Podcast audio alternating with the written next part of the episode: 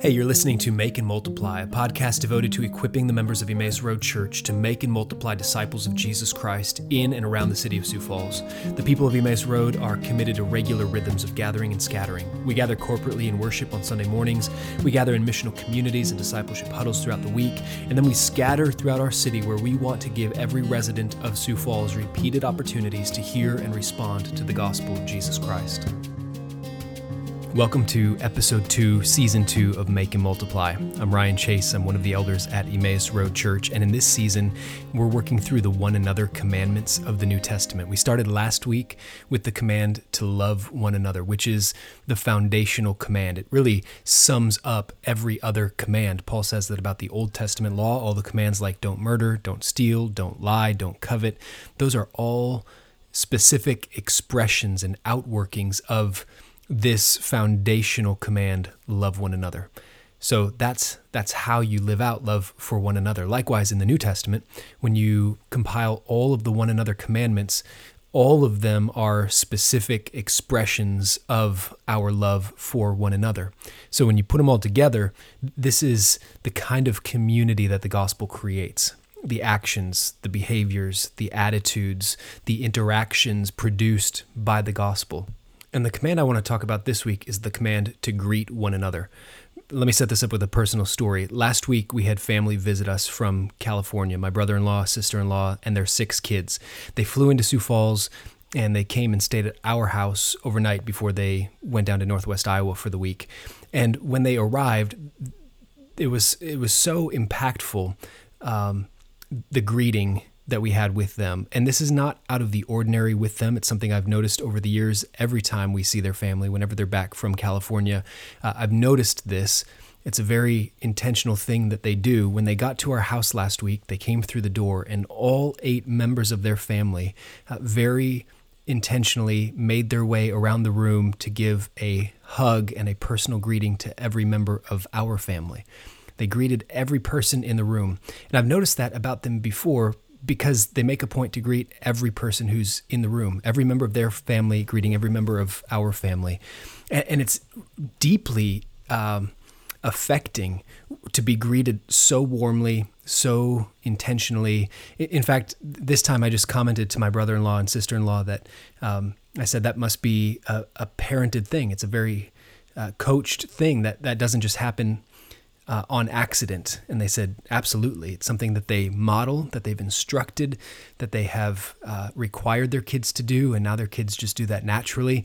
And they said it, it comes from the fact that they they value every person who's present and they want their kids to show that and express that. And if you've ever experienced a greeting like that, it's so warm, it's so affectionate, uh, it, it leaves a mark. You, you can't help but notice it. Likewise, if you've had a contrasting experience, if you walked into a room and been met with coldness, distance, uh, your presence is not acknowledged, you notice that. It's, it's tangible. So it brings up this question uh, Do we have a biblically informed theology of greeting? Or maybe better yet, are we even aware that greeting, the way that we greet one another, is something that Scripture addresses? Four times Paul gives this command greet one another with a holy kiss. Peter gives it once at the end of his letter. Uh, First Peter, greet one another with the kiss of love. For Paul and Peter, whenever they give that command, uh, it comes at the end of a letter. It's in the context of other greetings where there are personal greetings from so and so to the church there, or send my greetings to so and so in particular. So it's in the context of a section of greetings. And I think we tend to skip over something like this for a couple reasons. One, because it comes at the close of a letter when there are a bunch of names being mentioned that we don't recognize, we don't know how to pronounce. And so it kind of just feels like the epilogue, you skip over it. Um, doesn't make a whole lot of sense to us. Or because we read this uh, greet one another with a holy kiss, and that seems so culturally distant to us that we just assume, well, that no longer applies to us. And if we do that, then we miss the point that Paul actually and intentionally instructs Christians to greet one another. Just think about that for a minute. Why is it that he gives this as a command? It's an imperative greet one another. Uh, greeting is something that in every culture we, we all have ways that we greet. It's something that people do anyway. Why a command? Why do people, why do Christians in particular have to be reminded to greet one another? So it's something that Scripture addresses, and I want to share with you five things about the kinds of greetings that I think should characterize distinctly Christian greetings, greetings within gospel community, how we greet one another. Uh, first, I think we should greet everyone. Um, much like that experience with my family when they arrive and they come through the door and they greet everyone in the room. When Paul gives this command, greet one another, he's not uh, d- drawing any kind of distinctions. These are the people you greet, these are the people that you don't greet. Uh, it comes very naturally to greet people that we like, people that we have things in common with, people that we're already close to. Jesus says in Matthew 5:47, "If you greet only your brothers, what more are you doing than others? Do not even the Gentiles do the same?" That's a very normal fleshly thing. You don't have to be born again to do that. But the Christian church is a diverse community that reminds us God is no respecter of persons. He does not save us based on some uh, merit or quality that we possess.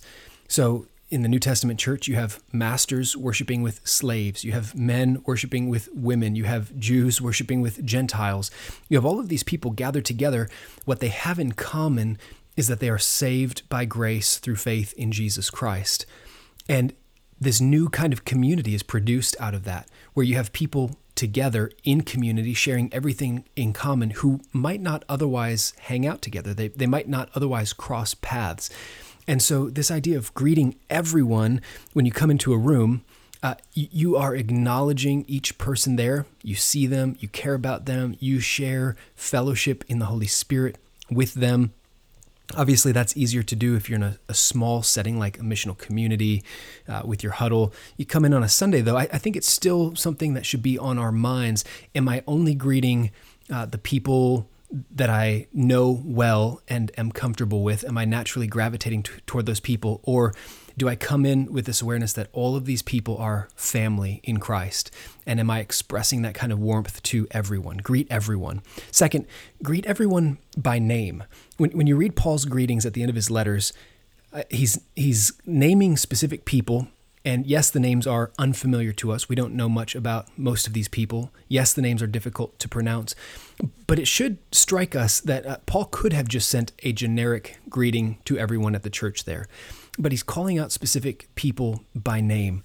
And, and that's meaningful. If you've ever been around people who you, you perceive as being good with names, if this is especially noticeable if you're around somebody who seems to be busy and important and uh, the kind of person you would think wouldn't have time to remember you specifically, if that person remembers you by name, that leaves quite an impact.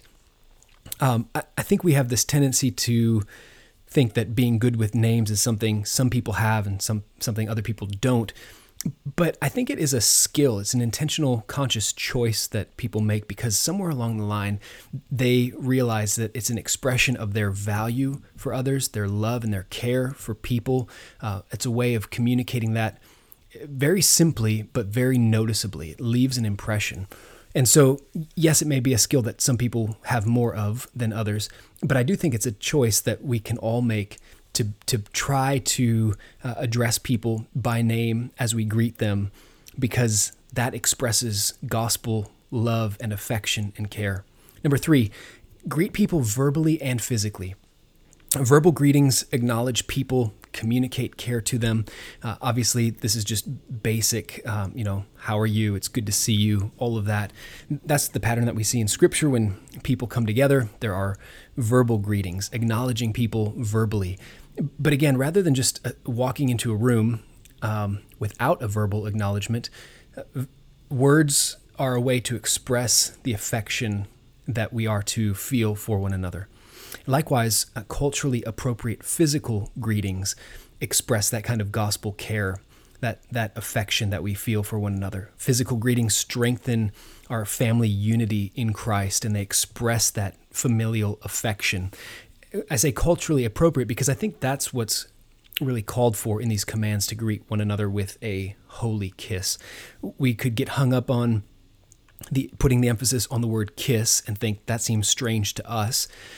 But the emphasis is on greeting one another in a holy way. So it's a holy kiss. A, a kiss of greeting may be a cultural thing, but Paul's calling for a holy kiss, which is something not just cultural, but unique to Christian community. So think about the physical expressions of greeting uh, in different cultures around the world. There are cultures that still do use a, a, kiss on the cheek. You find that in France and Italy and Spain and, and Latin America.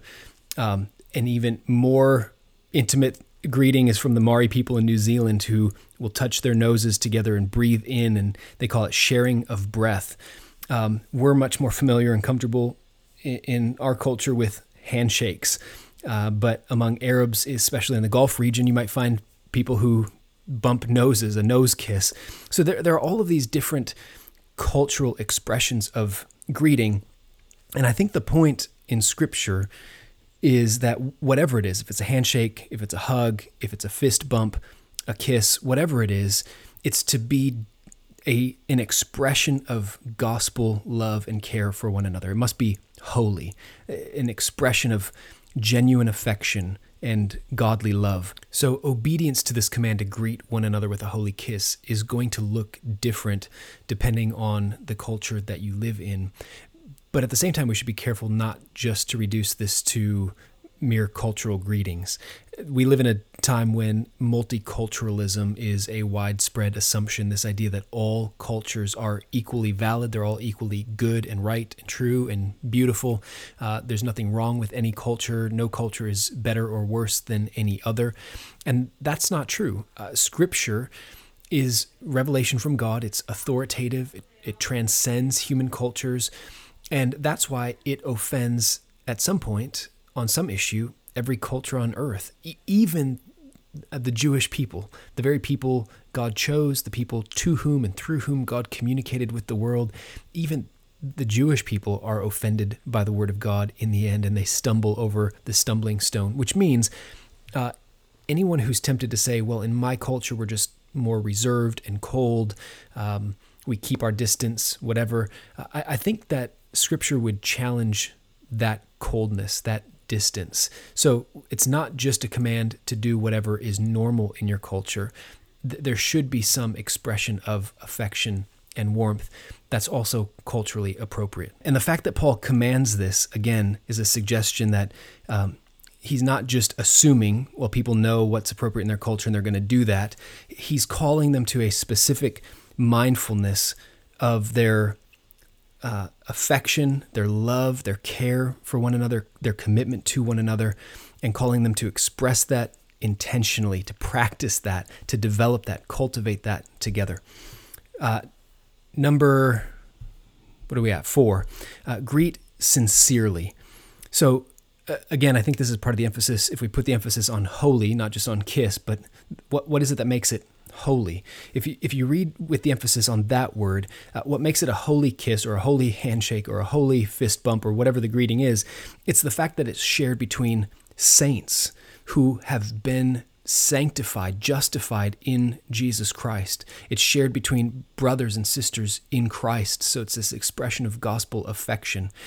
Uh, a greeting can be a very hypocritical thing. Think about the way that Judas betrayed Jesus with a kiss, with this sign, this um, gesture of affection. He betrayed Jesus to death, which is appalling. When Paul calls for a holy greeting, he's calling for expressions that are consistent with the affection that we feel on the inside, which raises a bit of a problem. Uh, what if you don't feel that affection and that care for people that you're in community with. Well, the way to not be a hypocrite is to change how you feel, not to withhold the greeting. You, you don't walk into a room with other believers and think, well, I don't feel like being here, or I don't feel care for these people, or I'm annoyed by some of these people in particular, therefore I'm going to be cold and distant and uh, checked out. No, you, you change your own emotions. Uh, you express that greeting and you choose to show and feel the affection that God calls you to. So it starts with your own confession, uh, repenting of your lack of love for others, since God calls you to love others. You're commanded to, to not to is sin. So we confess that to God. and then we lead our own hearts and our own emotions. I am to feel affection for these people like God loves these people, and I'm supposed to express that to them. So that's how to express sincere greetings to one another. Uh, number five, greet each other as you come and as you go. This is pretty basic, but I think it can be a, a really meaningful mark of gospel community. We see this pattern, uh, for example, uh, upon entering a place. Jesus taught his disciples when he sent them out in Matthew 10 12, as you enter the house, greet it. As you get there, you arrive, you go in, greet it. Uh, Paul does this in Acts 21. He comes to Jerusalem, he goes up to see James and a bunch of the brothers, all the elders in Jerusalem. And Luke writes this After greeting them, Paul related one by one the things that God had done among the Gentiles through his ministry. It's interesting to me that Luke bothers to highlight that. Uh, he could have just said Paul showed up and he told them what God had done among the Gentiles. But but Luke notes that Paul arrived and first he greeted them, then he told them what God had done. This is part of Paul's practice. When he comes into a setting, sees people he hasn't seen for a while, he greets them. My guess is he greeted each of them individually. They spent time catching up. They acknowledged one another and expressed uh, their joy to be together, the affection that they have for one another. So enter, uh, greet as you enter, as you come, and greet as you go. Uh, again, an example from Paul, Acts 20, verse 1. After the uproar ceased, Paul sent for the disciples, and after encouraging them, he said farewell and departed for Macedonia. Uh, the, the verb translated, he said farewell, is actually the same Greek verb translated in greetings used uh, when somebody arrives, when they first get there. In English, we differentiate a, a greeting when you arrive and farewell when you leave. In Greek, it's just the same verb. And I think this is easily overlooked. Uh, if you've ever been in a group setting and you look around and suddenly notice so and so isn't here anymore, uh, it can be kind of a weird feeling. When did they leave? Uh, I didn't notice that they left. Uh, I was hoping to catch them one more time something like that. Don't just disappear. Don't just sneak out the back quietly. I think we tend to do that because we just, you know, it's maybe part of our Midwest culture. Who knows what it is? We don't want to make a scene, draw attention to ourselves. So it's easy to just slip out without saying anything. But I think it can be an expression, an intentional act of gospel community to say goodbye, uh, to greet everybody as as you go, and uh, say farewell in that way. So just very practical things, but intentional. And it's something that the Word of God calls us to greet one another with a holy kiss, or whatever that looks like in our culture. Uh, the point is, greet one another with gospel care and affection. Thanks for listening to Make and Multiply. If you have questions about anything related to discipleship huddles, missional communities, or gospel fluency, please email me at ryan at emmausroadsf.com. And if you're not currently part of a huddle or MC, let me know and I would love to help you get connected.